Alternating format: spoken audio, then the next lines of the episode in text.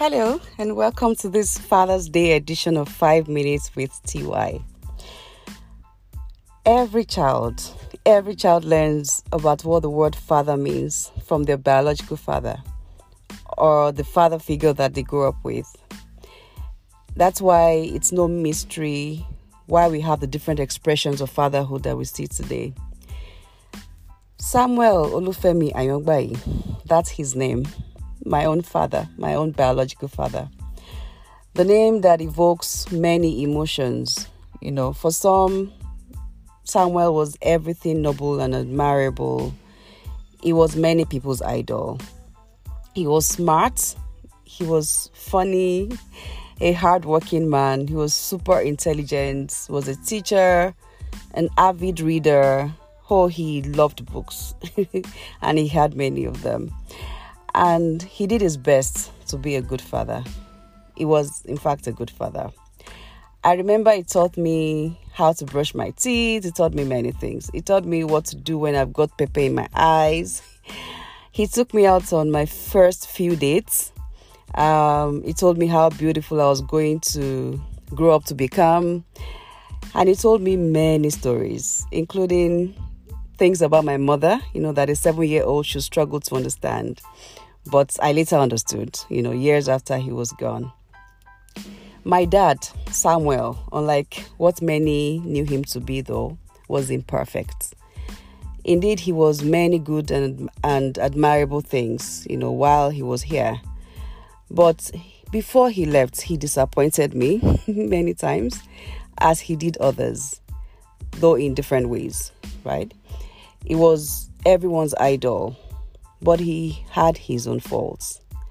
And given the many bad examples he grew up, you know, seeing himself, perhaps it was a miracle that he was able to provide the modest example of a superstar dad, you know, that he did.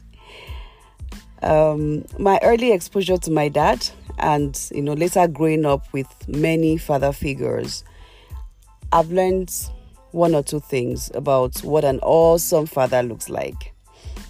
First, he's a human being. He's a human being first with his own needs, his internal and sometimes obvious struggles. You know, trying his best to live up to expectations at home, expectations at work, in the society, especially in the society.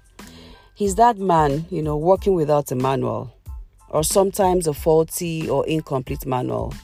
So sometimes he fails, sometimes he's awesome, but he's always making an effort so that the one thing we should judge him by is his good intentions. Another is the quality of his efforts.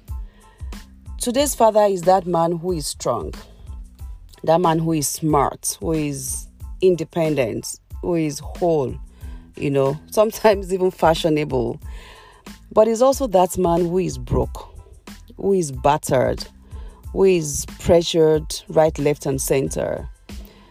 Today's father is trying to figure out his place in a world that expects so much from him, yet has given him very little to work with. So, thank you. Thank you to the fathers out there who have to figure out this parenting or fathering thing on their own because they know some of the existing templates are faulty, maybe outdated, or generally unhelpful for the kind of future they are trying to build.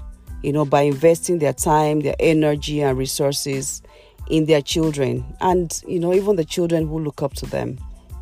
We see you, we're with you, and we celebrate your efforts we know you're aware that it's okay to make mistakes, but not okay not to try. Oh. and we'll work with you. We'll work with you to be the best version of you. We're here to tell you that we love you just as you are, and we celebrate you as you put your best foot forward always. We need you, you're important, and we lie when we say or infer otherwise. Happy Father's Day.